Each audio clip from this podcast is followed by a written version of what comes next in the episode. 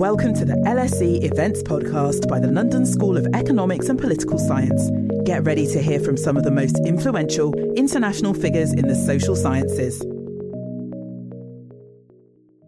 Hi everyone, welcome to LSE and this very exciting public lecture hosted by LSE Sociology and based on Dr. Louise Ashley's fantastic new book, Highly Discriminating, Why the City Isn't Fair and Diversity Doesn't Work.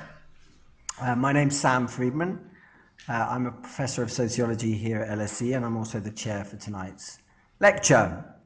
I'm very excited to hear from all our speakers tonight, and let me just introduce them and outline tonight's running order. So first, Dr. Louise Ashley will begin outlining the main arguments of her book for about 25 minutes. Louise, for those of you who don't know her already, is Senior Lecturer in Organisation Studies at Queen Mary University of London. She specialises in researching diversity and inclusion in large multinational organisations and elite employers, with a particular focus, as we'll hear about tonight, on social mobility and social class. And for those who like what they hear, I should add Louise's book will be available to buy after the lecture, where she'll also be signing copies. After Louise, we'll then hear two responses to her book that will last about 10 minutes each. First up is David Goodhart, Head of Policy Exchange's Demography, Immigration and Integration Unit, and one of Britain's most well-known commentators and authors. David is the author of several books, but most notably for tonight, 2017's Sunday Times bestseller, The Road to Somewhere, The New Tribe Shaping British Politics, and 2020's Head, Hand, Heart, The Struggle for Dignity and Status in the 21st Century. After David, we'll then hear from Mark Williams, Professor of Human Resource Management in the School of Business and Management at Queen Mary also. Mark is particularly well known for his pioneering work exploring the quality of different types of jobs in the UK, which is also the subject of his 2020 book, Mapping Good Work, also available, I think, to buy outside tonight, along with David's. After these two responses, I'll give Louise a chance to respond to their comments, and then we should have a good half an hour or so to take questions from yourselves. Just before I hand over to Louise to kick off tonight, I just want to say a few brief words about why I think tonight's discussion is so important and why I was so keen to stage it here at the LSE. As someone who's been researching social mobility for the last decade or so, I've seen the issue really become much more prominent in the sort of diversity and inclusion agendas of many professional employers. Many now collect data on the class backgrounds of their staff, and others even publish their class pay gaps and set targets for increasing the representation of working class origin staff.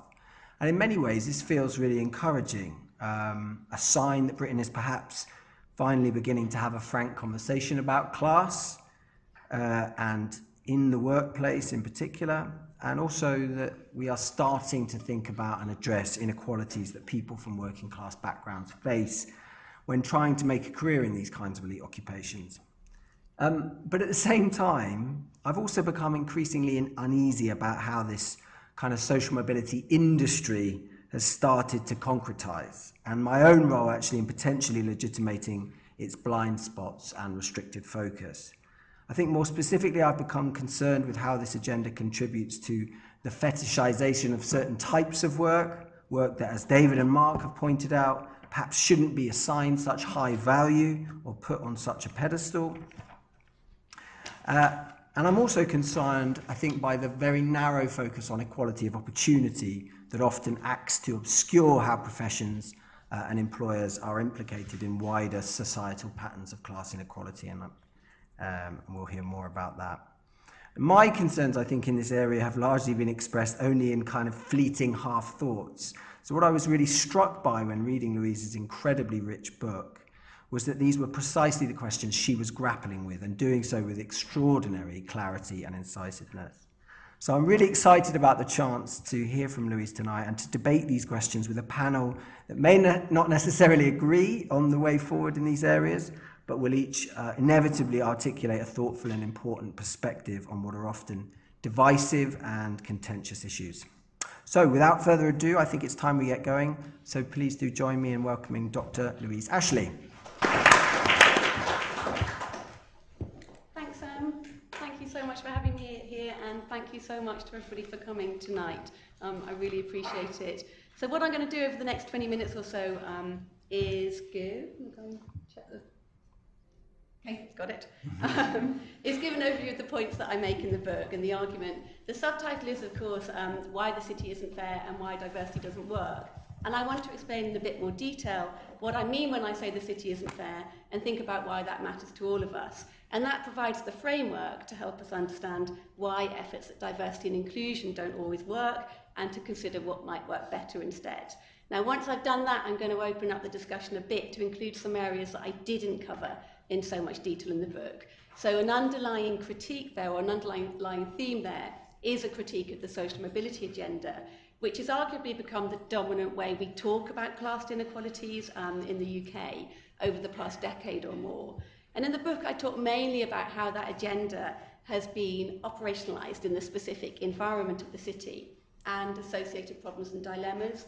But towards the end of my talk, I want to think about this more widely, including about how those debates and the language we use around class and social mobility may sometimes reinscribe moral judgments around class and perhaps contribute to, rather than undermine, unhelpful hierarchies between, say, good and bad jobs.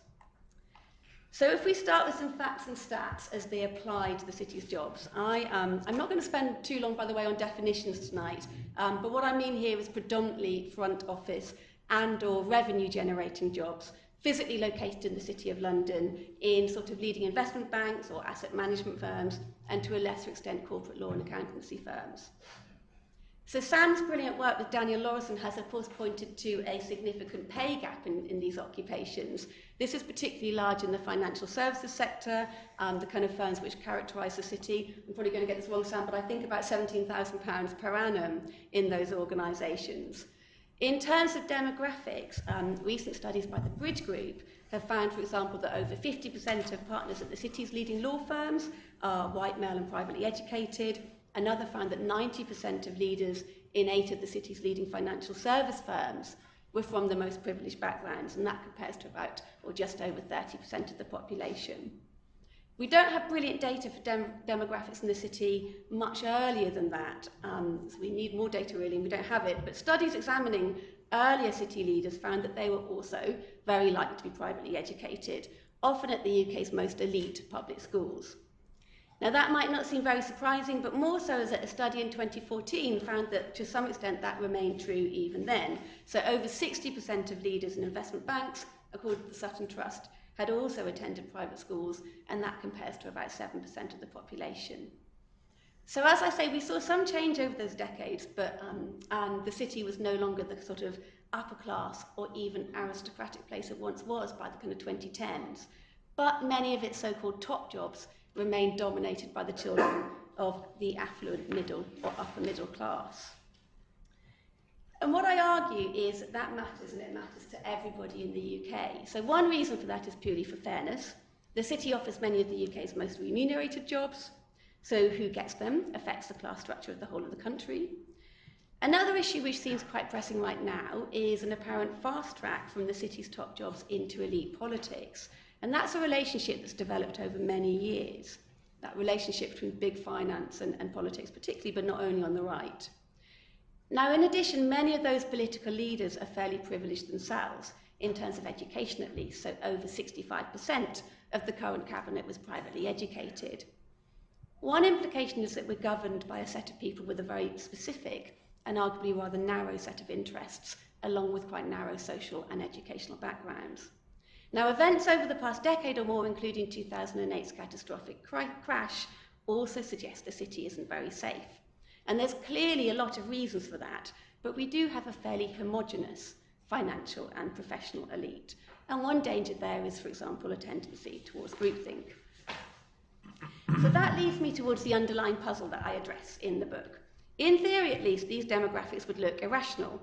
And in fact, some of the city's boosters historically have denied they exist, and they have tended to prefer and promote a meritocratic narrative, which suggests that anybody can get into the city and succeed if they're sufficiently talented and prepared to work very hard. Now, the quote on this slide followed a report I led for the Social Mobility Commission quite a few years ago now, where this journalist denies really that there's any problem and argues that investment banks are fiercely meritocratic, they have no time for petty snobbery. But the question is then, why do demographics in its top job suggest something rather different, and how has that happened? And that's the question that I address in the first half of the book, where I look at why the city isn't fair. As I do so, it would be relatively easy to demonise the city and the people who work there. That's not my intention. The city's own preferred explanation for this is that exclusion can largely be blamed on unconscious bias or affinity bias, which makes exclusion an accident of individual psychology. But my research suggests that misses the point, because class and other inequalities are the result of practices and processes which are embedded within systems and structures. So exclusion is a result of habits and norms and traditions and customs. That makes it more complex to address, but also, contrary to the business case, maintaining those class inequalities alongside an illusion of meritocracy has offered city elites clear benefits, particularly in their pursuit of legitimacy. So, legitimacy is the key theme in my book, probably. And as context here, maintaining legitimacy is vital for any elite group. That's because, by definition, they have particularly high status and standing. Now, status, like social class, is a rather slippery and subjective concept. But in the city, over the past 4 decades, people in those top jobs have typically made a great deal of cash. So even during COVID, when wages were stagnating across the UK, their remuneration continued to grow, with partners in some leading law and accountancy firms earning in the millions and investment bankers enjoying the biggest bonus payouts since 2008. So in financial terms, at least, they are superior, and any personal group in a superior position needs to justify those special privileges and make sure they seem legitimate, so that they can kind of get wider buy-in and consent for their position. Now, to explain how that's been achieved in the city over the past 4 decades, also I need to introduce a little bit of theory, not too much, I hope. But we need to think generally about how labour markets are made. So in other words, we know there's a hierarchy of occupations in terms of status and income. The city's top jobs are towards the top of that hierarchy, but how are those hierarchies made, and how does that relate to people who is physically in those jobs? So the common sense answer here is that the nature of the work determines its value. So in other words, the most complex jobs require the most qualified and talented people. Now, in those instances, we might assume those jobs and the people doing them should be awarded particularly high worth. We might also think that potential workers should be carefully selected for the particular competencies which suggest they're going to do the job well. So that would suggest the need for rigorous screening, the use of academic qualifications as a fairly neutral and objective form of human capital. When all this happens, hiring managers are appointing and promoting on the basis of work values, or in other words, merit. And acting in this way offers a number of, or having the illusion that you're acting in this way, offers a number of symbolic benefits. So if we can maintain a meritocratic reputation, that means it's useful in terms of legitimacy. It's one source of legitimacy. It suggests that the right job has been allocated to the right person in a way that's fair. And where talented people in complex jobs enjoy very high rewards, we can also say those are richly deserved. I will show that's how the city has wanted us to think it appoints and promotes over the last 30, 40 years. In practice, managers have tended to deploy a range of other values as well, or instead. And these are the values which have most closely informed how the city actually hires and promotes. So one set of values is market values, which broadly relates to supply and demand. Now, where demand outstrips supply, this tends to raise the value of any resource. Efficient labour markets might match relative supply to relative demand, but this relationship can also be manipulated to create an artificial illusion of scarcity in available skills. And this is one good way to generate status and thus generate and justify high fees and high pay. Hiring managers might also appoint on the basis of people values, in other words, to discriminate between candidates and employees on the basis of factors such as class or ethnicity or sex.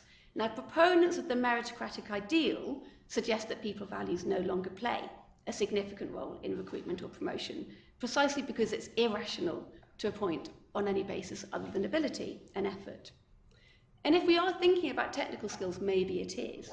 But there are other benefits, of course, of hiring and promoting in that way, because people tend to lend their own status to the work that they do.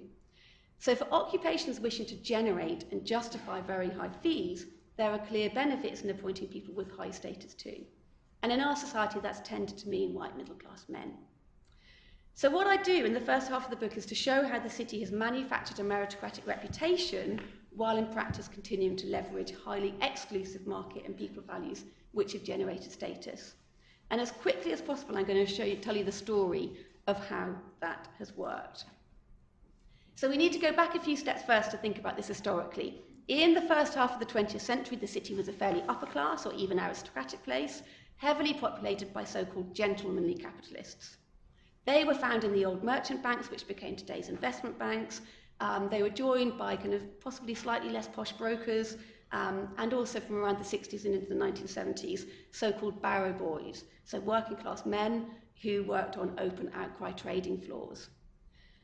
That's a very brief caricature, but the important point is that those gentlemanly capitalists were said to lend their status and their respectability to financial and professional work. From around the late 70s and into the 80s, things started to change, including the nature of the work, which perhaps did become more complex. Banks and other firms started to appoint often highly numerate graduates from elite universities. And as salaries started to increase, fueled by more US banks entering the market, those graduates were also increasingly attracted to this type of work. Now, adopting that graduate-only strategy offered both material and symbolic advantages to city banks. One of the latter was to underline that access to the city was now available on the basis of what you knew, not who, and that the increasing rewards which were growing around that time were justified because the city only appointed the very brightest and the best. All of that helped to secure the city's legitimacy, its influence and its power, and while many of those trends were kind of already underway, they accelerated after Big Bang and deregulation in 1986. So it's around that time that we saw the origins of the city's myth of merit, and there was no doubt that it also did open up. However, if we fast forward a few years, we see continuity too.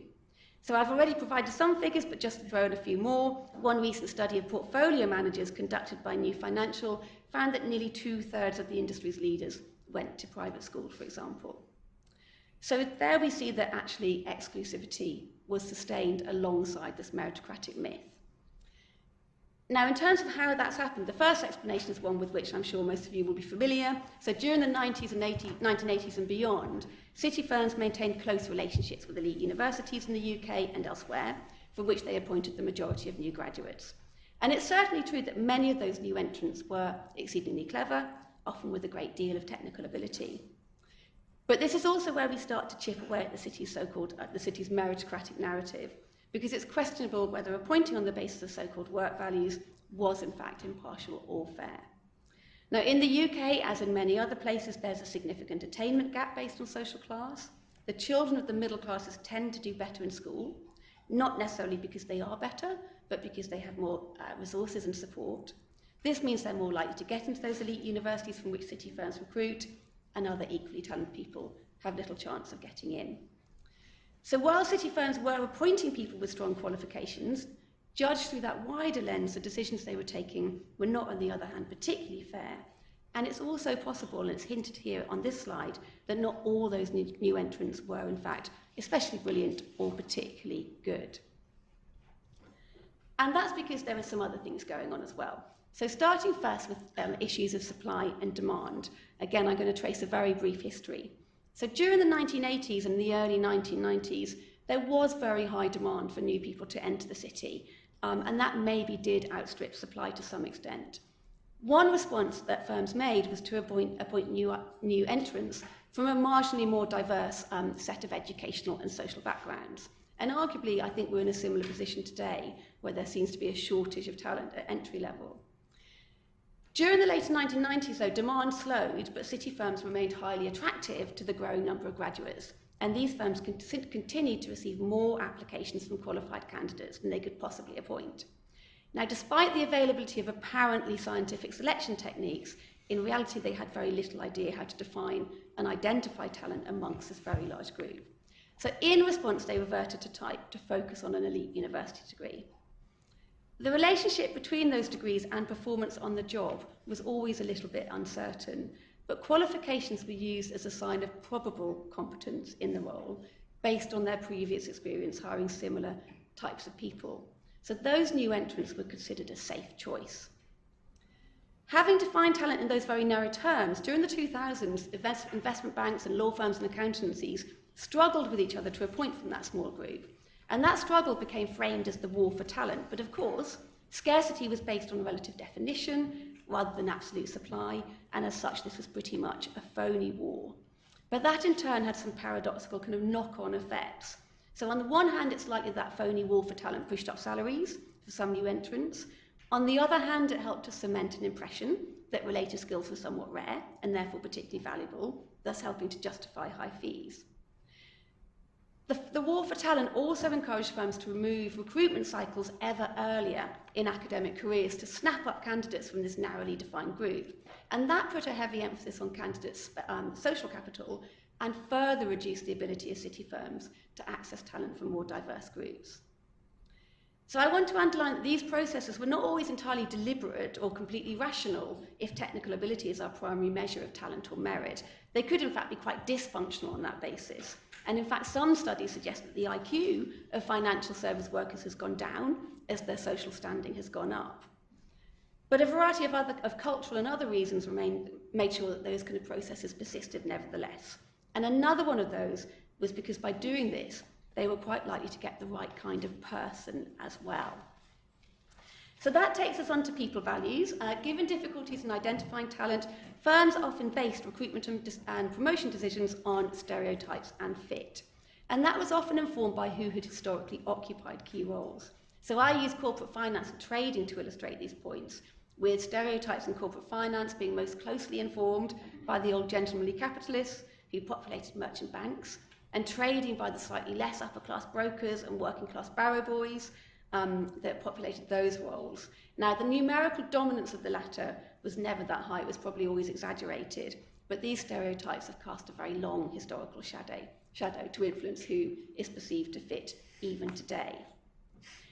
Now, in terms of actual demographics, the blanket approach to elite education as a kind of sign of access to these jobs may have somewhat evened this out.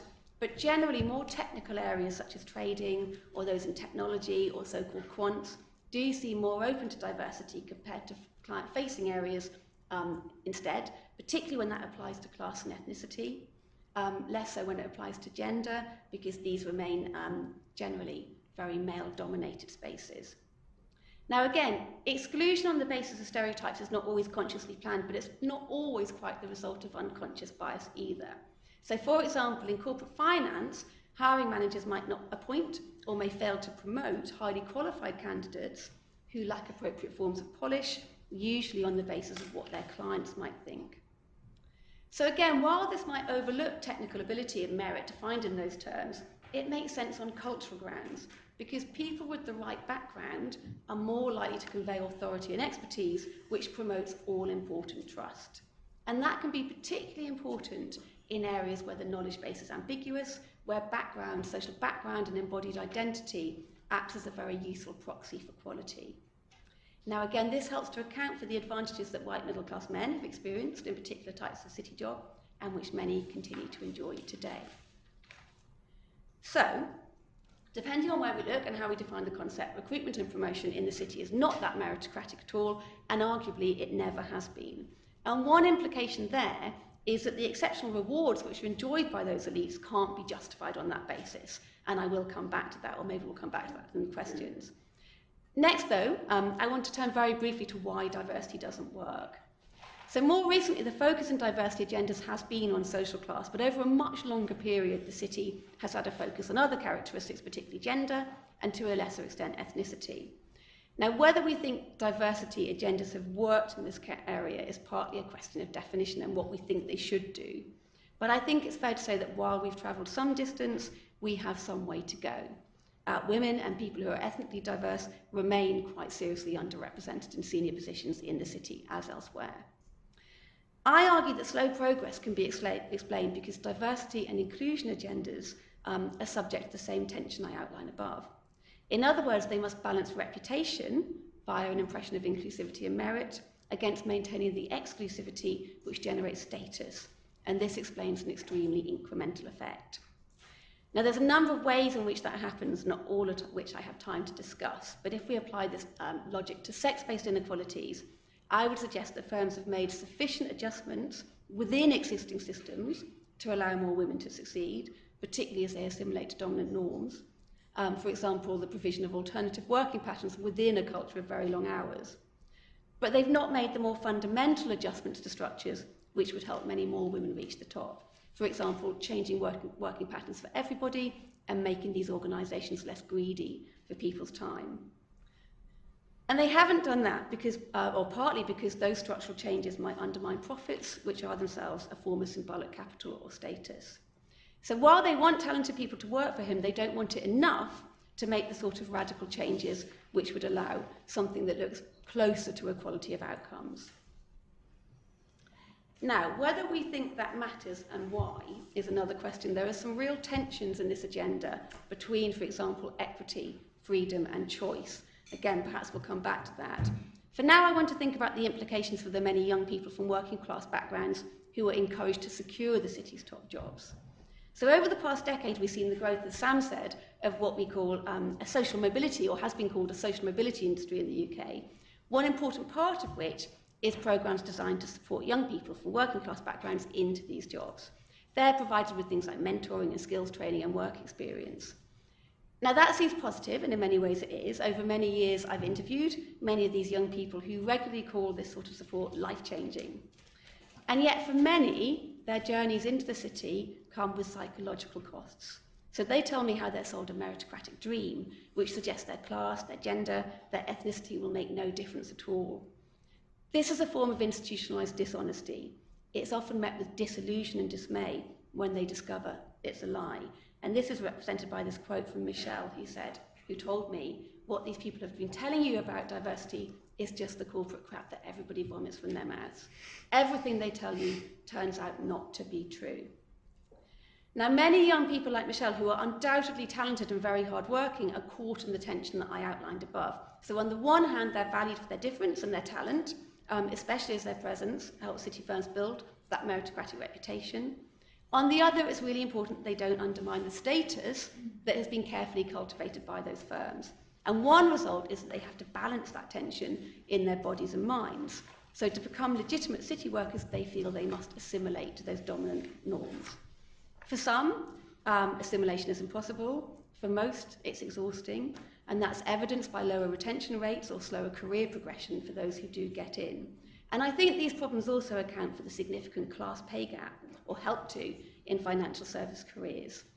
And I argue that unless city firms address and acknowledge those tensions, the young people involved are in danger of becoming pawns in the city's legitimacy game. So pretty much finally, this prompts us to think about what we can do. In the book, I cite research by Alexandra Kalev and Frank Dobbin, because it's particularly rigorous and useful around what works. They underline that real progress would require significant systemic and structural changes to organisations, things like reducing hierarchy, sharing power, democratising organisations. And this works best because it can improve intergroup contact and opportunities for networking and help reduce stereotypes, leading to better outcomes for underrepresented groups. It could also help us move away from a sort of scarcity mindset in highly competitive organisations so that rewards are more equally shared. However, one problem is that current financial and professional leaders may not feel able to make those changes because exclusionary practices are often locked in as a result of interactions between highly competitive organisations in the same field. Another is that they might not want to. And this takes me pretty much finally onto those wider concerns around our focus on inequality in class and how we frame related debates. So when it comes to class inequalities, the current focus for political, financial and professional elites has been on how to facilitate upward social mobility. And that is an important goal. But class inequalities within organisations don't arise in isolation. They're at least in part a product of a society that is very unequal in terms of income and wealth. Now the paradox here is that the very financial and professional elites, often expected to show concern with the class pay gap, for example, are closely implicated in driving those inequalities, particularly through their remuneration packages, but not only that. So we shouldn't forget here that social mobility is less likely in highly unequal countries, of which the UK is one. City leaders may say that's a problem beyond their reach, but we should also remember that it's not just that rich people are rich and poor people are poor. The two are relational. So in other words, some of us are rich because other people are poor, so our privilege is the result of other people's poverty. Now, to address this, we would need to make much more radical changes beyond organisations, to share material rewards through redistribution, to remake our economy and society so that we're no longer in a position where the winners take all.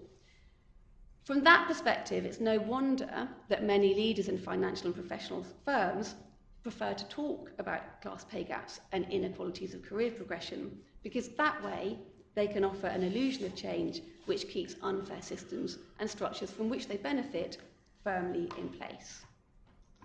So, there's more that organisations can do to facilitate access and career progression for underrepresented groups. I don't think we should stop there.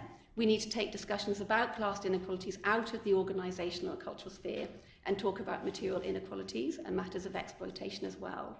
We need to also think about how discussions around social mobility are framed, because while we can rail against unfair and non-meritocratic outcomes, we sometimes also reinscribe unhelpful ideas and beliefs.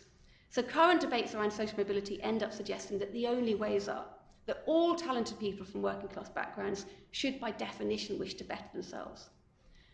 And the notion that you can and should better yourself in the labour market does carry a great deal of moral weight. I'm extremely dubious about any hint that investment bankers, corporate lawyers or accountants are better than anyone else, or whether, apart from their very high pay, with their long hours and often quite hostile cultures, these are necessarily better jobs. Over the past 40 years or so, along with the processes I've outlined in the book, we have also seen a situation where, in an apparently meritocratic society, jobs associated with cognitive ability have acquired ever more status and pay, while those associated, in David's words, with the heart or the hand have become progressively undervalued and underpaid. So we need to focus on how certain types of jobs are assigned elite status, on what basis, and how we can rebalance that. So I think the question with which I want to finish is, how can we have both conversations at once? How can we think about facilitating social mobility for those who want it, whilst also keeping our attention on reducing underlying inequalities of income and wealth? How can we reduce hierarchies? How can we redistribute both material and symbolic rewards, including status and prestige? And how can we make sure that all of us have access to good work?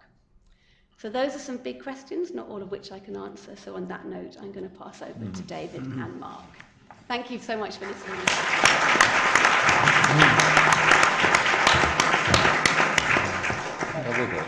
Yeah, go for it. Yeah, go for it.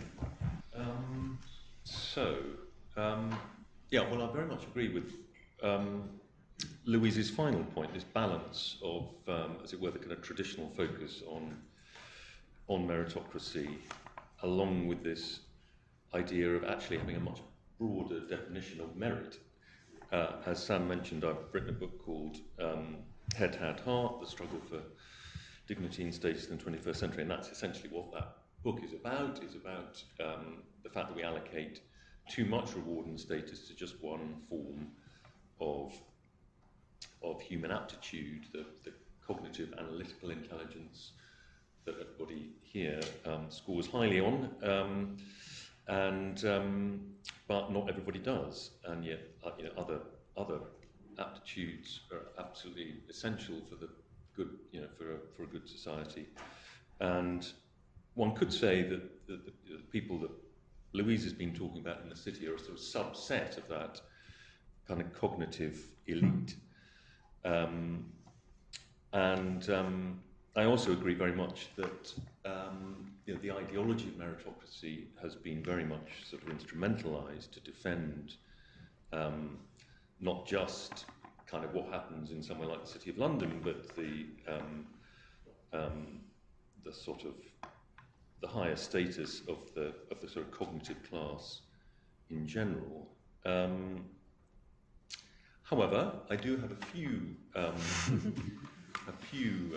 qualifications, a few caveats to some of Louise's argument. I think a lot of it is too pessimistic. I think if you look at these things in historical perspective, then we've made huge meritocratic advances. I think she cherry picks some quite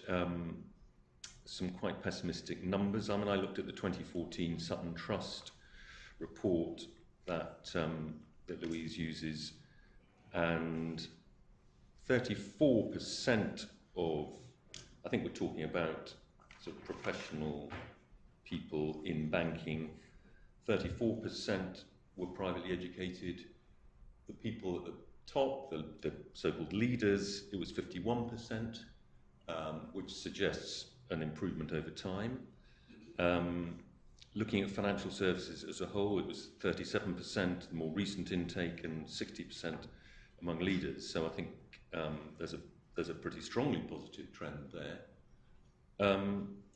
We should also remember that 35–40% of people that work in the city are not UK born and bred. They're not UK citizens on the whole. So actually, you know, a huge amount of what happens there is sort of not necessarily relevant to some of this argument. The Bridge report, which Louise also quotes, found that only 16% of people in financial jobs were privately educated. Although 51% of people in general, not just the privately educated, were from the two highest social classes, compared to, I think it's about 33–35% for the UK as a whole. I would say, I wrote a report for Policy Exchange a few years ago called Bittersweet Success, about glass ceilings for Britain's ethnic minorities at the top of business and the professions. We didn't particularly look at the city in that report, it's true, but you know, this was, I don't know, 6 or 7 years ago. I mean, there was already then, and even prior to then, a huge stress on neutralising, on a conscious bias in selection, in appointment. You're not hiring in your own image, you know, name-blind CVs and so on and so forth. So, you know, I think, you know, people are aware of these issues and have been trying to up their game for a while. I also think, I mean, the whole sort of question of private school domination, I think there tends to be, I mean, not just from Louise, perhaps from Sam as well, there tends to be a kind of basically too much pessimism and not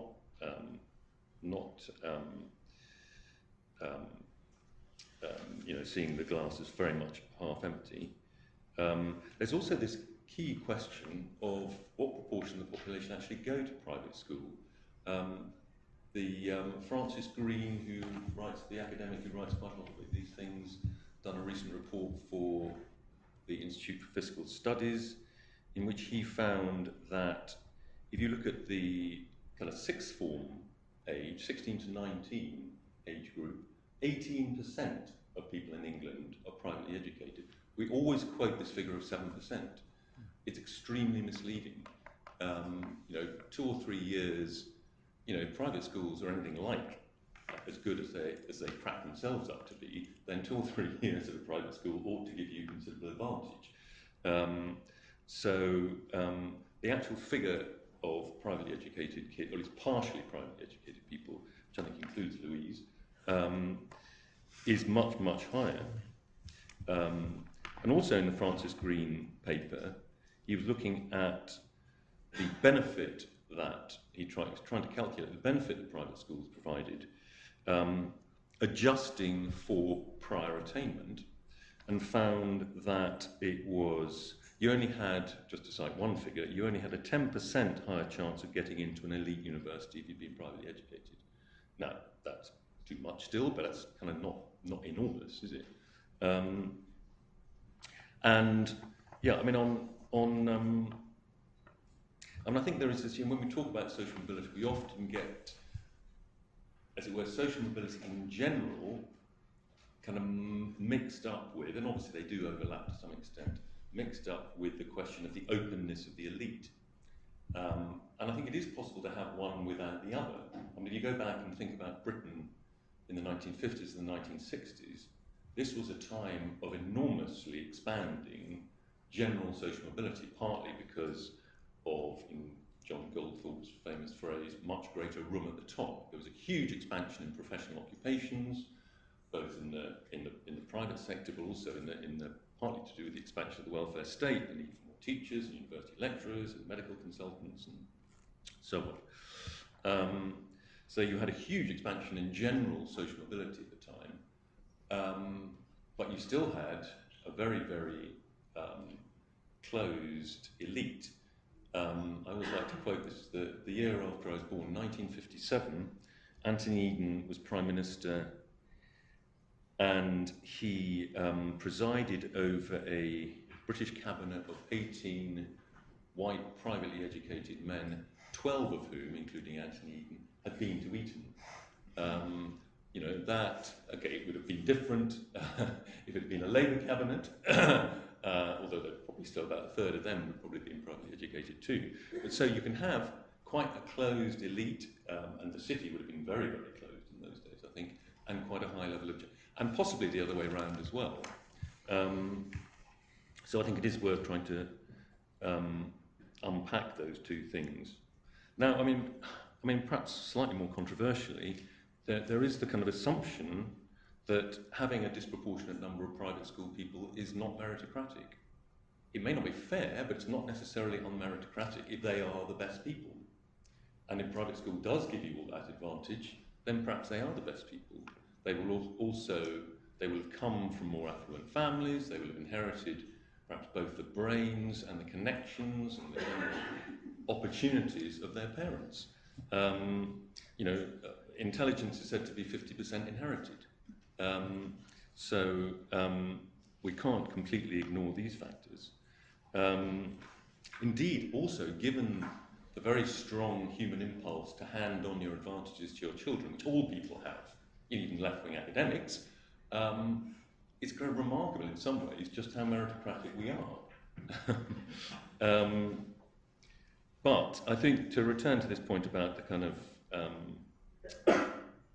the broader sense of fairness in the distribution of status.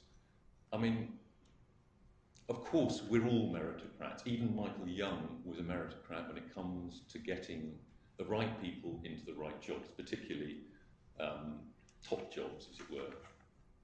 Nobody wants to be operated on by somebody who's failed their surgery exams. You know, we need to get the right people into the right jobs. Everybody can agree on that. So I think we're all kind of in favour of labour market meritocracy. We're not necessarily in favour of living in a meritocratic society, one in which the clever people get all the good jobs and everybody else feels their contributions are undervalued. So again, I mean, I'll return to, well, the point that Louise ended on, that I will also end on, is this, that while, again, you know, we should keep, notwithstanding my caveats, I mean, we should keep up that pressure on, as it were, the traditional pressure to improve, to make our society, and particularly important institutions like the City of London, more open and more meritocratic.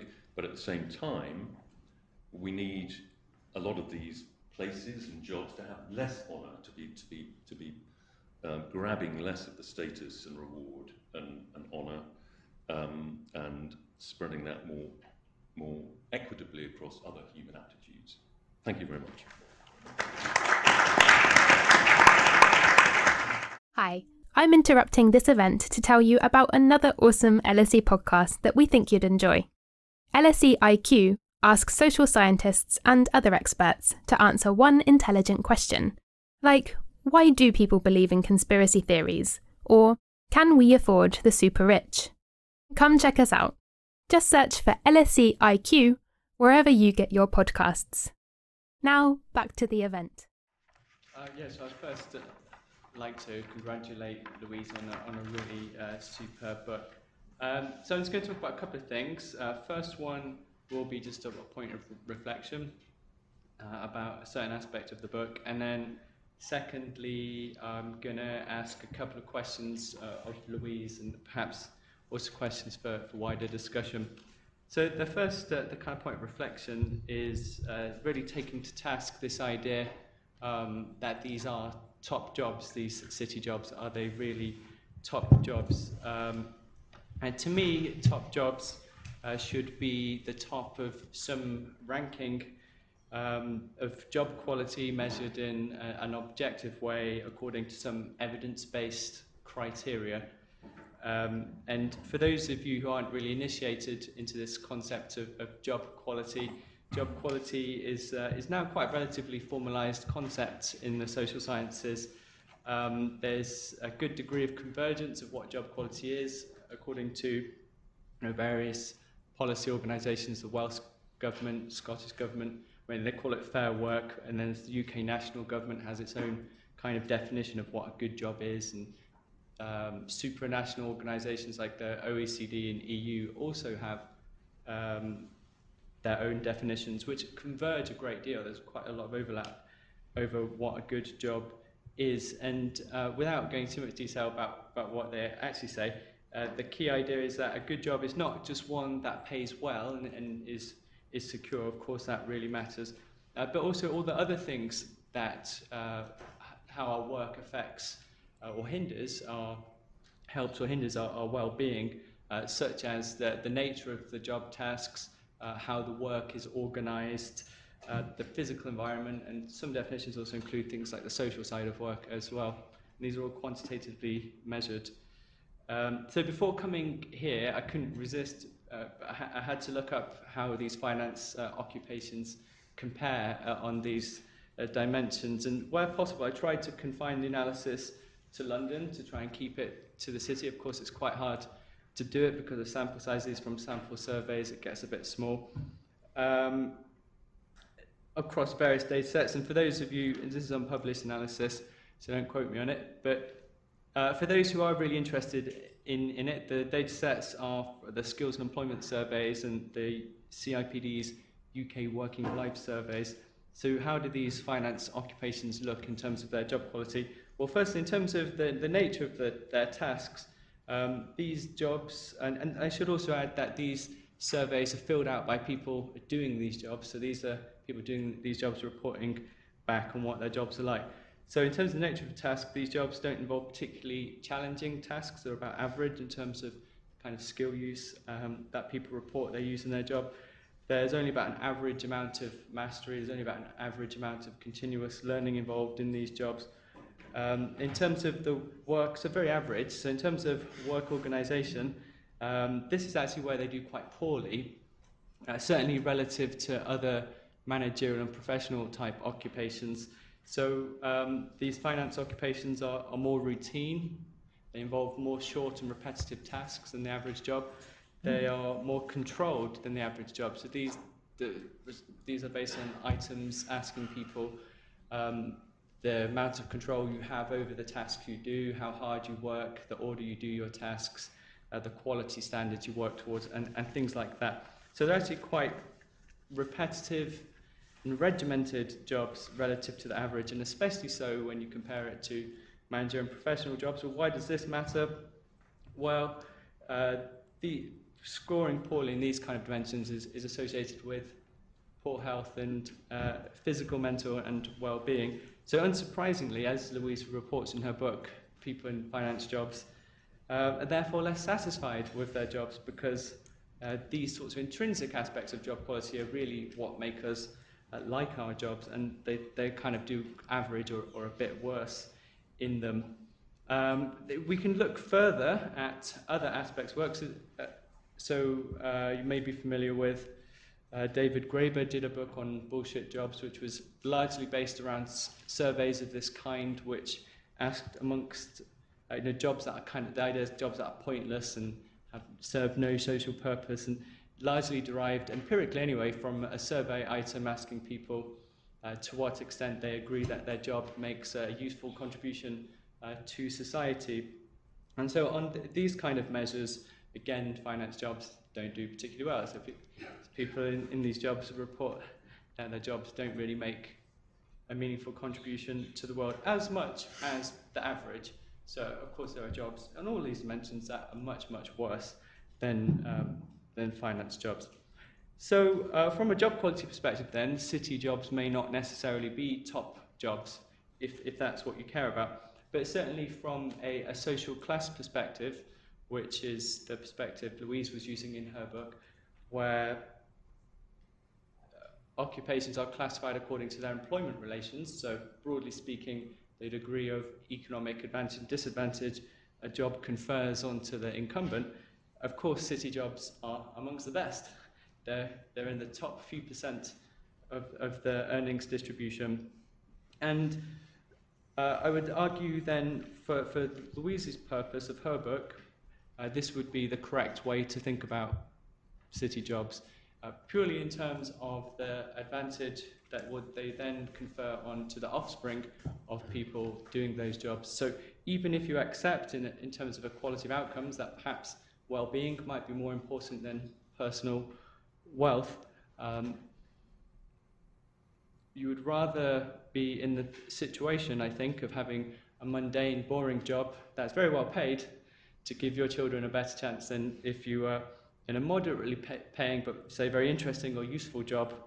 I don't think that confers much advantage onto your offspring. So from this equality of opportunity perspective, then these jobs, of course, are very good.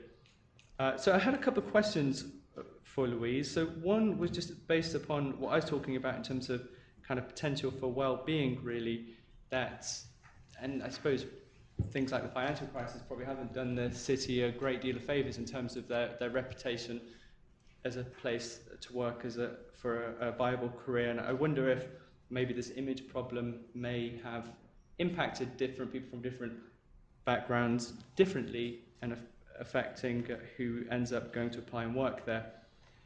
Then I just also had another question, which was one of the good things about Louise's book, you should obviously go and read it, that I particularly enjoyed was the HR side. So she talks to a lot of HR managers who are the kind of socially minded people in organizations trying to push the diversity agenda, amongst other things. And they don't get very far, I think, is one of the themes in the book. And so my final question is then, given this, should family background be a protected characteristic like it is in many European countries? Okay, thanks.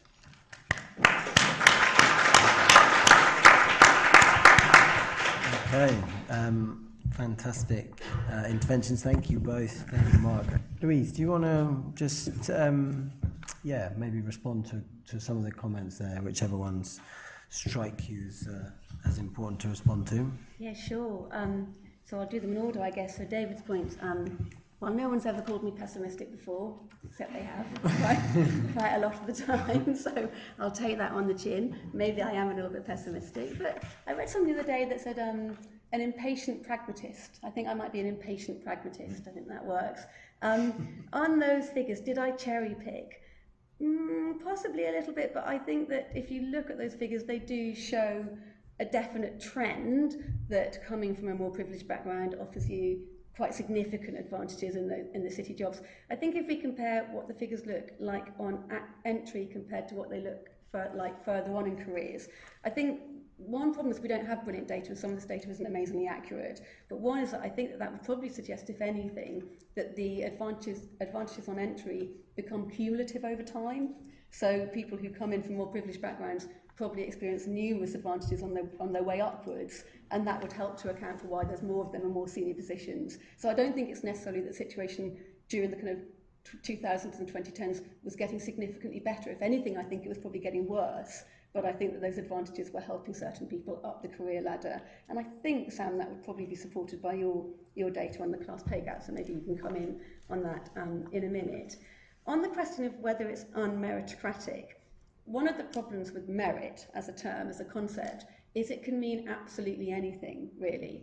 And so one of the issues is it tends to mean whatever the person providing the definition wants it to mean. And we know in the city that merit will normally relate to the kind of characteristics of people who are already at the top. So in that sense, merit is so mutable, it's almost useless as a kind of meaningful concept within these jobs, which is kind of one thing that I tried to kind of get across in the book. I mean, of course, if we're thinking of merit as somebody who can generate an awful lot of money for themselves and their employers within the city, then that might not relate only to technical ability in pure terms. It may well relate to who you know, what kind of social capital you have. We could call that merit, but it wouldn't necessarily be fair. So my argument would be that, yes, perhaps those people can generate lots of money for themselves and others, perhaps they can get to the top of the city, but that doesn't mean that the money that they're earning is necessarily more richly deserved and justifiable than other people who have merit defined in completely different terms, in apparently low-skilled jobs, although I would reject that term, obviously. One final point on that, you mentioned surgery, which is a really interesting one because, yes, we would certainly hope that our surgeon is the right person for the right job, but we would also help the medical profession, or hope that the medical profession is meritocratic on that basis. And in some ways, we'd want the medical profession to be the most meritocratic of, well, I can't talk, meritocratic of all professions, because they are dealing with life and death. The reality is that the medical profession isn't meritocratic at all. There is almost nothing meritocratic about medicine if you look into it in detail. It is hugely determined by social capital, nepotism, cultural capital. So of course you have to have strong qualifications to get in, but in order to get into the most prestigious specialty positions, of which surgery is one, then you need to have all sorts of other forms of social and cultural capital that are not really related to technical ability. And one of the primary things you need to be to become a surgeon is male. So if masculinity counts as merit, then men have loads of it in that role. But I would be quite dubious about that. Surely that's changing very, very fast. It's not changing, I mean, no. Well, perhaps not in certain ways. It's certainly changing in kind of the upper regions of medicine in general. Women are roaring up the ladder. Also, about 40% of UK consultants are South Asian. I mean, it's been very ethnicity. Open. Yeah, ethnicity is absolutely, the medical profession is diversifying on the basis of ethnicity. If you then looked at intersections between ethnicity and social class, I'm not sure it would give you quite such a, depending on how you look at it, positive picture. But I would also say that I talked about occupational segregation in the book and just now, and how the status and identity of the work borrows from the identity of work of the people doing it. And I think medicine is one of the classic professions in that surgery has this sort of heroic myth around it of the kind of tough male surgeon who can deal with bodies, and that lends it its status. So surgery isn't higher status because there's something magical or mystical about it, which makes it more prestigious than other specialisms.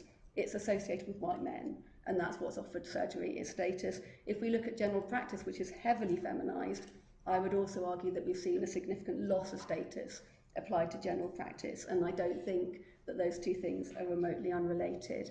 So dubious about the use of merit as a sort of signal of anything really, apart from the power of the person who's providing the definition generally. So I'll come on to that. I'm sure you've got other points you want to come back on that one. And Mark, thank you so much for your points too. Yes, I think financial services, the city does have certain image problems. I think particularly after the financial crisis, obviously, it suffered a particular image problem. One of the interesting things it did, or city leaders did after the crisis, was to frantically try and rebuild their reputation for merit as an illustration of their professionalism. We also saw the scarcity logic being wheeled out again. So when bankers were threatened with more regulation, Bob Diamond, I think, was particularly out there saying that we can't possibly do that because there aren't enough talented people, and then all go and live in, I don't know, Luxembourg or wherever they would go and live. And therefore that scarcity mindset was used again to help justify the privileges that city bankers would continue to enjoy. More recently, when I talk to HR managers in the city, they often tell me that new cohorts coming in have different values of people further up the kind of career hierarchy. And I'm sort of dubious about those kind of cohorts effects.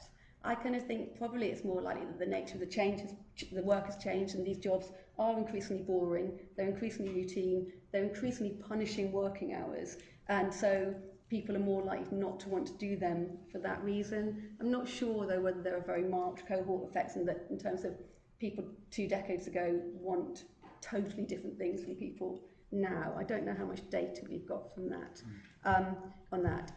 On HR managers, sorry, on the issue of class as a protected characteristic, I definitely do think class should be a protected characteristic. It seems absolutely crazy that it's not in many ways, so I do think it should be, but I think given our current political situation, I think the likelihood of that happening anytime soon is very, very low. But we can keep saying it should happen. So thank you. Thanks so much. Thank you. Okay, so we are running perfectly to time and have now a good half an hour to hear from you. So I think there are roaming mics. Yep. So who would like to ask anyone on the panel a question? Yep. Martha there. Orange shirt. Thank you so much, Louise. I found this your talk very fascinating. In particular, I found fascinating how you linked issues of legitimacy as related to meritocracy with social mobility in the financial industry. And I was wondering if you could clarify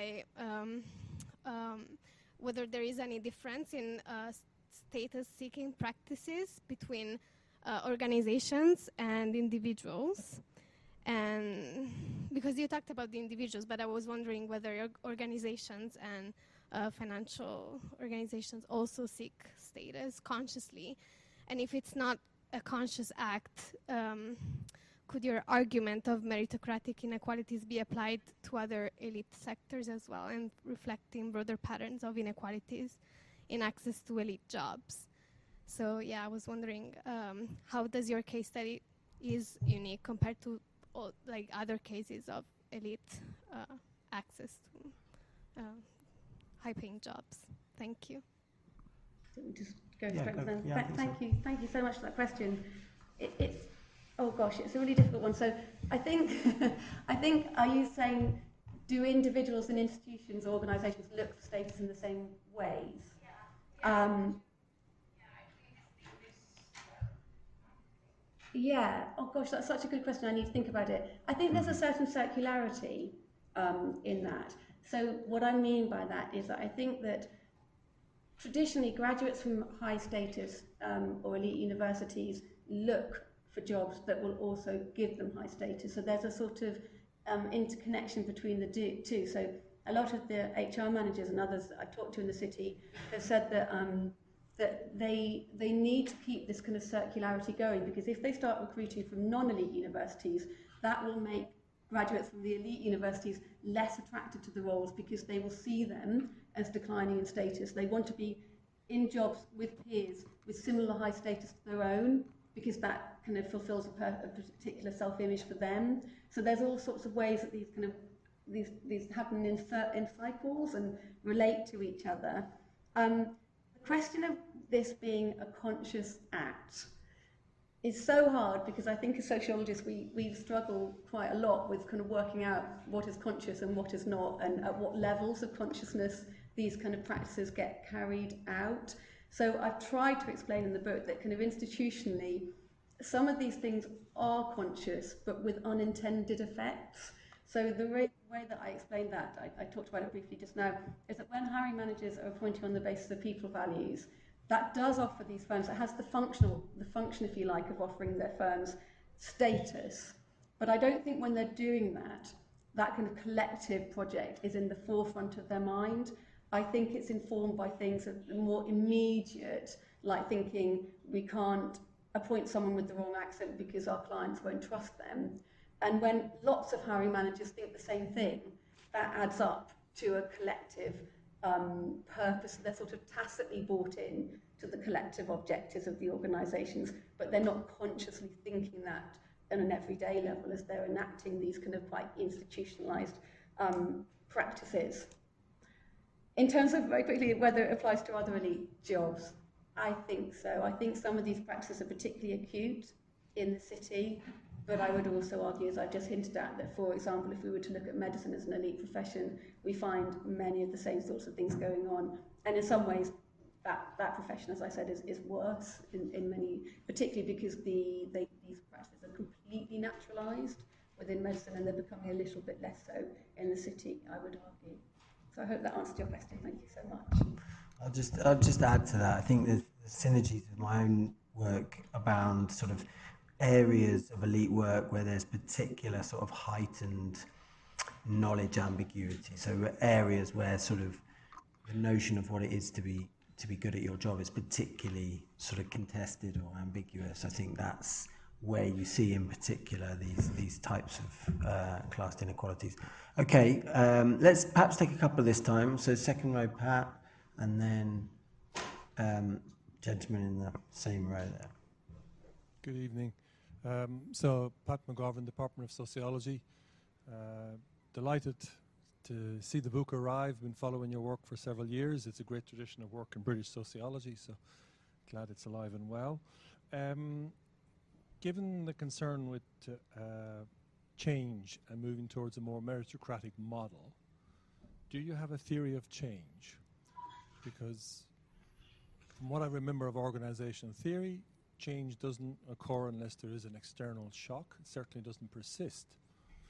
So why are we seeing these changes? You might say they're still class-based, they're still elite schools, but there's more women appearing, more people from minorities appearing in these occupations.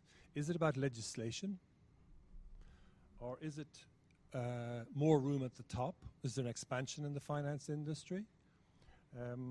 Or is it legal cases that put in the challenge on organizations who then have to change their HR practices? Or picking up on Mark's point, might it be that this work is no longer so attractive and people from those elite backgrounds are moving into other fields?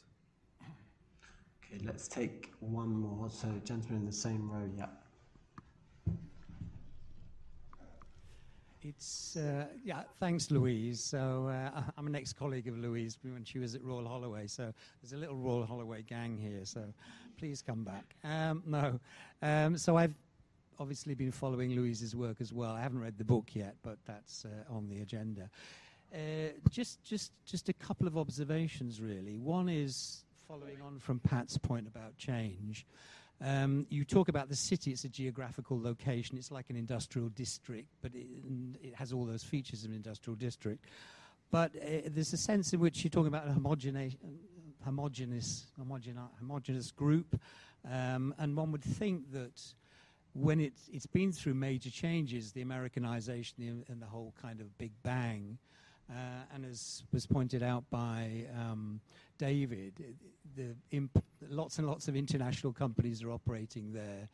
And one would think that having not just an upper class background, but maybe some language facility might be useful. Change within a sector or an industry is often driven by different firms, some bringing in different practices, and maybe others are following them. There are leaders and followers. So talking about the city in the way that you are doing, I mean, again, you may well expand on this in the book, and I'm doing a false characteristic. It's kind of creating a sense of a standard rather than looking for points of conflict, points of difference, leading firms, new ways of doing things. So is there any sense of the agency of the organization being an actor? And then the other point, if I'm allowed two questions, would be I used to teach engineers at Birmingham University. I was teaching them management, and they were an elite group of engineers, and I was hoping they're all going to go and do engineering, but they all wanted to go and work in the city. This was part of the drift of the brains, the technical brains, into the city. But many of them were still engineers. They were kind of nerdy, and I don't know how much social capital they had, but they were kind of, you know, I've been working on engineers for a long time. They're a particular funny group of people, really. But what excites them is not the same as, you know, kind of going to the opera or whatever. So is there a subculture? Did you look at any subcultures within the city? So they may also be opportunities for change, or just more fragmentation of culture as the city diversifies. So, two bigger questions. I'm sorry, Louise. But thank you. Shall I go? Yeah. Oh, okay. Gosh, thank you for both those questions. So, in terms of a theory of change, no, I don't have a theory of change. I would come up with that. I can't say that straight away. In terms of moving towards meritocracy, though, as if that's our goal, one of the things I would say is that the city will never be meritocratic in the terms where it's defined by ability and effort in those very neutral and impartial terms. I don't think these jobs can become meritocratic on those terms, for all the reasons that I've explained, one of them being that much of this work is quite heavily relationship-based, for example, and it's very difficult to make that kind of work entirely meritocratic. So although I think we can strive towards making it more fair, I don't think we can make it meritocratic, and that's important because that means that I don't think we can justify exceptional rewards on that basis. I just don't think they can be justified at all, really, in some ways. So that's part of it. In terms of what might drive change, I think we know from the kind of occupational segregation literature, and also maybe more the sociology of professions and sociology of work, that often occupations and organisations become more open to diverse people at the very point that their rewards, material and symbolic, are diminishing. So, not to be accused of being, I'm going to be very pessimistic again, but I do think in some ways that does offer more options for diversity and for change. And I do think it's true in some parts of the city that not just material rewards, but to some extent some of those symbolic rewards, including whether or not these actually represent good jobs, is starting to go down, and that might be the moment at which some of them diversify, but it's likely to set in train a sort of vicious cycle where the more they diversify, the more they lose their status, and then actually in the end that will, pay will catch up with that, and pay will end up going down, and the more privileged groups will end up in kind of, I don't know, tech, or fintech is the one that a lot of people talk about now, is kind of pulling in those more privileged kind of graduates. So if I'm more pessimistic, I think that's likely to happen. More generally, I do think legislation and regulation matter, which is why I think social class should be a protected characteristic. I do think reputation matters, so I think reputation drives incremental change, but it's better than no change, I suppose, in some ways. But fundamentally, in a sort of utopian world, I think the biggest change would be is if we just made society and organisations much more egalitarian, much flatter, reduce those hierarchies. We had this sort of incredibly competitive world in organisations and more widely than that, where we had these sort of very scarce rewards at the top that we were all frantically scrabbling over, which goes back to the kind of making sure that our children don't lose out in that race. And I often say, and I agree with you, David, that this agenda makes hypocrites of all of us, because of course we can go on about meritocracy while also making sure that our children don't lose out in that race to the extent that we can. That is a clear hypocrisy, and I'm guilty of it myself, although my children actually suffer from some kind of benign neglect most of the time, so I don't know whether I should confer that many advantages on them. Can I just intervene, abuse my chair here, just to ask on that precise point, because I was fascinated by that, and I just wondered if you could say a little bit more about what's a tangible step or an example of that hierarchization of an organisation that you think sort of a realistic way towards that. I mean, yes, it's a sort of utopian principle but how do you see that actually happening, and do you see examples of that kind of are promising in this way? Yeah. So I suppose the obvious one would be to think of pay differentials, which in many occupations, many organisations, are gigantic between the very highest paid people at the very top, the kind of CEOs, and the average person. So kind of reducing those pay differentials would be one way to approach that. But I've also seen organisations, and actually I think there are some asset managers doing this, where when they would have one manager, they've now made that two. So they've flattened structures and increased the numbers of people doing those particular jobs. Because the idea being, I think, that once you take out that extreme competition, that extreme hierarchy, that can scramble for those top jobs, which seem scarce, you then get a more kind of inclusive environment.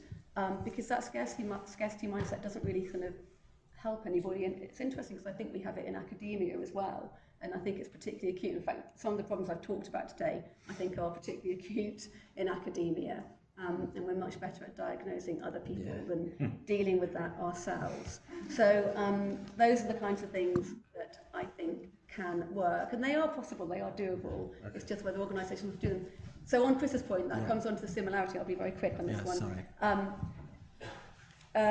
Yes, there are sub-pockets within the city where there are different cultures, different demographics. It relates in part to Sam's point on ambiguity of work, so where work is more ambiguous, where the knowledge base is more ambiguous, we tend to be more homogenous on the basis of class. other areas are more diverse. But there's also an awful lot of institutional isomorphism going on in the city, and that limits the pace of change. So most organisations don't want to look different from each other. They want to look as close as possible to each other as they can if they're within the same field. And that means that they have a very strong tendency to adopt practices, particularly around diversity, which are totally ineffective but largely legitimate. And they do that because their competitors have adopted them, and unconscious bias training would be one of the absolute classics of that. I don't know if that fully answers your question. But. Okay, some more questions. Okay, yep. Gentleman here in the front row, and then lady in the middle there. Thank you very. Oh, okay. Thank you very much. I'm from MSc Sociology, and I've studied sociology just a few years.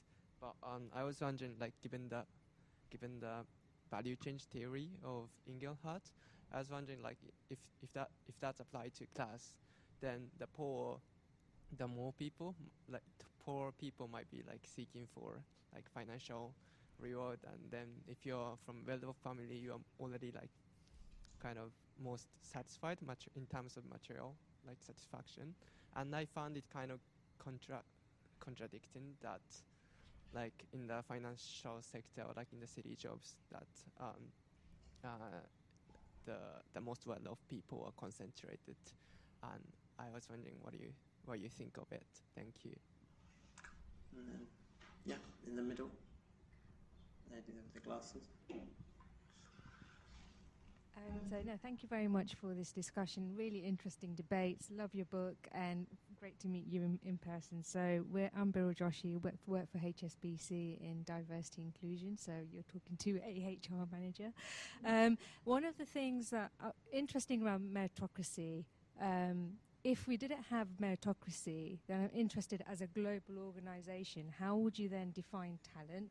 And then how would you put the infrastructure and the ecosystem in place then to pull that talent up?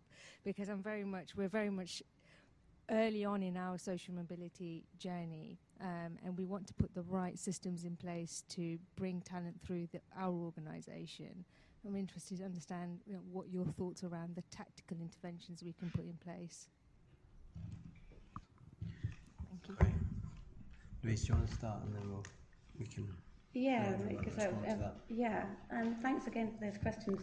I think if I understood you, and tell me if I got this wrong, were you suggesting that it seems odd that the city would be so populated by people from more wealthy backgrounds because they've already sort of satisfied their need for money and cash, whereas you think that people from less affluent backgrounds would be working harder to achieve those?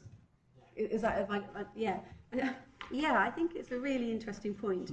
However, I think people who come from more affluent backgrounds work quite hard to maintain that, don't they? And to some extent that can be maintained by kind of inheriting family wealth, but I think that's more likely for those who are very wealthy.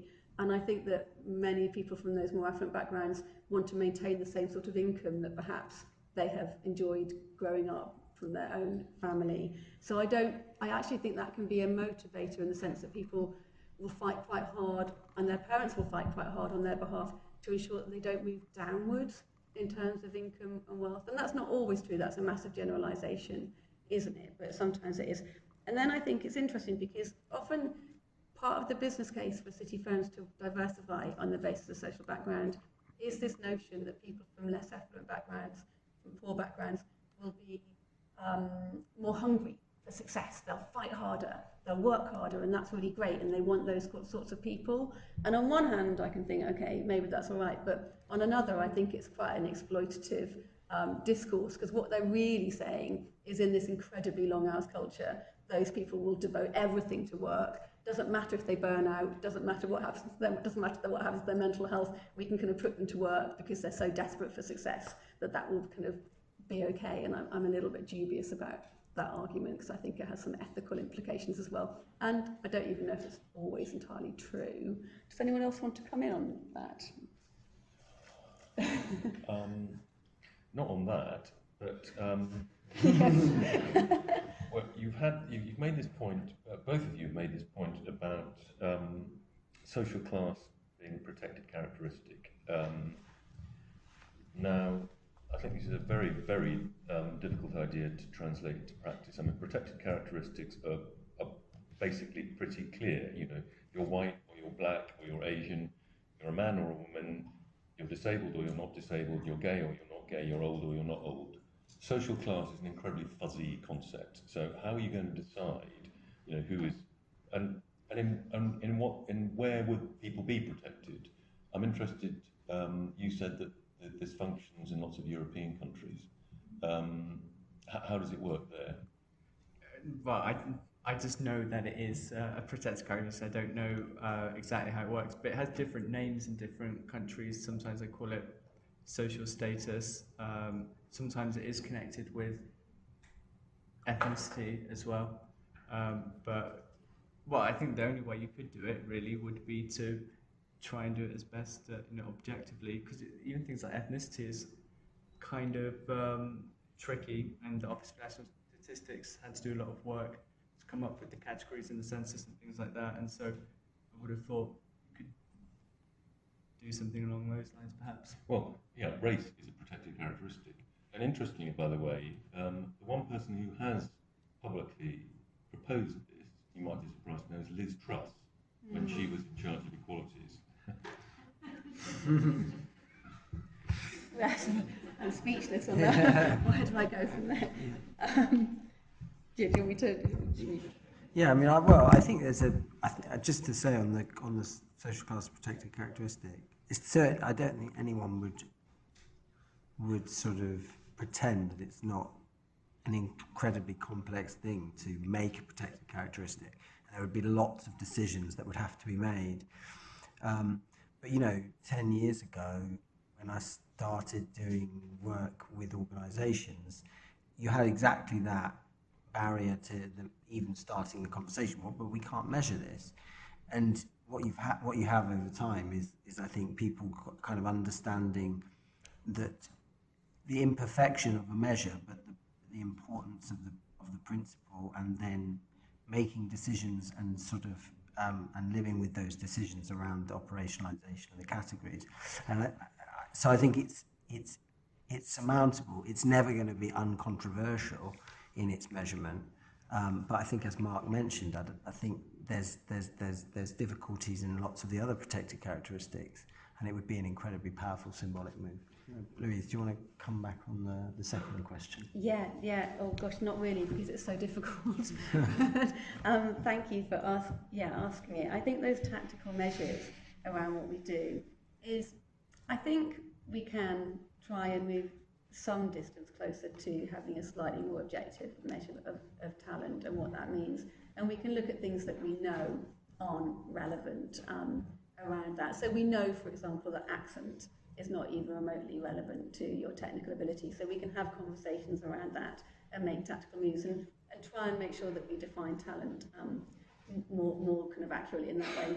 I think there is some level of formalization that we can do in both recruitment and promotion. So we often talk about, and Sam has talked about this, kind of formalizing the informal, so try and reduce all those informal mechanisms within organizations which help certain people get ahead. And we've tried that with gender-based inequalities, and we've got some distance, but not all the way, of course. But we have made some changes, and one of the things that research does show that actually kind of more HR involvement in recruitment and promotion decisions can be really, really helpful in that formalisation. And one of the things that I often see in my interviews is ways in which hiring managers will seek to evade that HR involvement, so the kind of processes and practices that are put into place to try and make sure that we see more of a formalisation around hiring and promotion. So things like wash-up committees after interview panels to make sure that we're kind of talking about who actually was best as opposed to who we liked the most or whatever. Kind of have HR involvement there, and then people will leave that meeting and then make their own decisions and then justify them when they go through. So the more that can sort of be prevented, I do think the better towards those incremental changes. But I still do think, and this doesn't help you in your tactical role every day, but I do think we need to have two conversations at once. Try and move towards something that looks a little bit more meritocratic, however defined, but also at the wider level, acknowledging that's not going to happen. We're never going to completely get there, and therefore we need to look at society as a whole and really not use those efforts to make organisations more meritocratic as a way not to talk about those much wider inequalities of income and wealth, because we need to do both. And my worry in the book is that, as I say, that we kind of make these efforts at social mobility and diversity and inclusion as a way to legitimise those wider inequalities as opposed to address them. But that's outside kind of an organisational lens, I guess. And just to follow up on that, I mean, I think one way to sell that in organisation, it's a hard sell, I imagine, in organisations like HSBC, but there's a fairly obvious connection between, for example, very high pay and social mobility for the next generation, right? If you have incredibly high pay inequality in a society, you're setting up profound inequalities of opportunity in the starting points of the next generation. And so I think that's, you know, as someone who's very much been involved in trying to think about these very small incremental type organisational changes, which I think are worthwhile, I think Louise's provocation is really important, that actually there has to be this conversation alongside that in those corporate discourses that also is kind of clear-headed about the relationship between this and these wider processes of inequality. That's a hard sell, I know, organisationally, based on the conversations I've had with people in your position, even when there's the will of organisation, of individuals and human resources and such like, it's people at the top. That's not a message necessarily they want to hear. Either of you want to come in on those sort of questions? Well, I suppose you have the class pay gap reporting might be an avenue worth exploring. You have, I don't know much about the effects of that, but certainly with gender pay gap reporting, as of course you all know about, probably responsible for doing that. All large organisations have to report their gender pay gaps since 2018 in the UK. And the sort of initial evidence so far shows that actually it has possibly reduced the gender pay gap very slightly, so it could be an avenue worth exploring. But of course it comes back to the how do you measure these things, and I don't think that will ever be settled, especially with something as slippery as social class, where I'm sure most people would see it as probably as some kind of identity characteristic. You see in surveys, like the British Social Attitude surveys, all these people saying I'm working class, but they're in these very, very managerial professional occupations, and I think that will always be the perennial issue. There are massive distinctions here, aren't there? I mean, we talk about the city in general, but I mean, it's a completely different set of qualities required from an investment banker, where they will require much more kind of soft skills, and where a privileged background may be of some benefit compared to a currency trader, yeah. Where and there are lots of jobs in the city that are actually closer to currency trader than they are to investment banker. So your social class background is not of any great utility to you.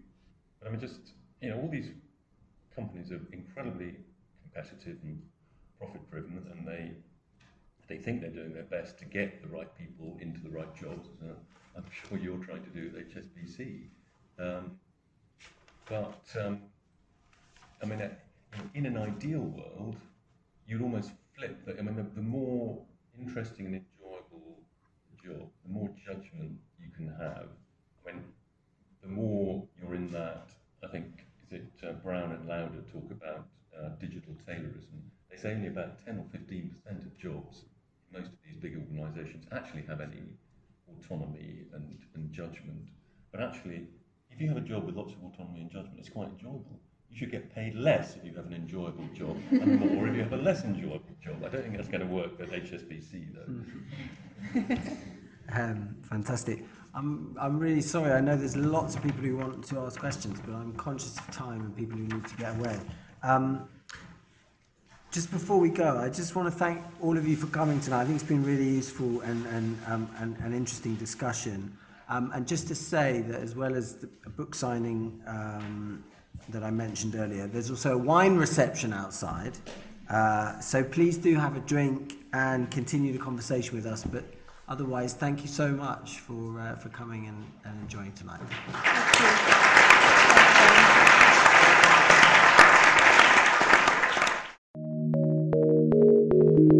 Thank you for listening. you can subscribe to the LSE Events podcast on your favourite podcast app and help other listeners discover us by leaving a review. Visit lse.ac.uk/events to find out what's on next. We hope you join us at another LSE event soon.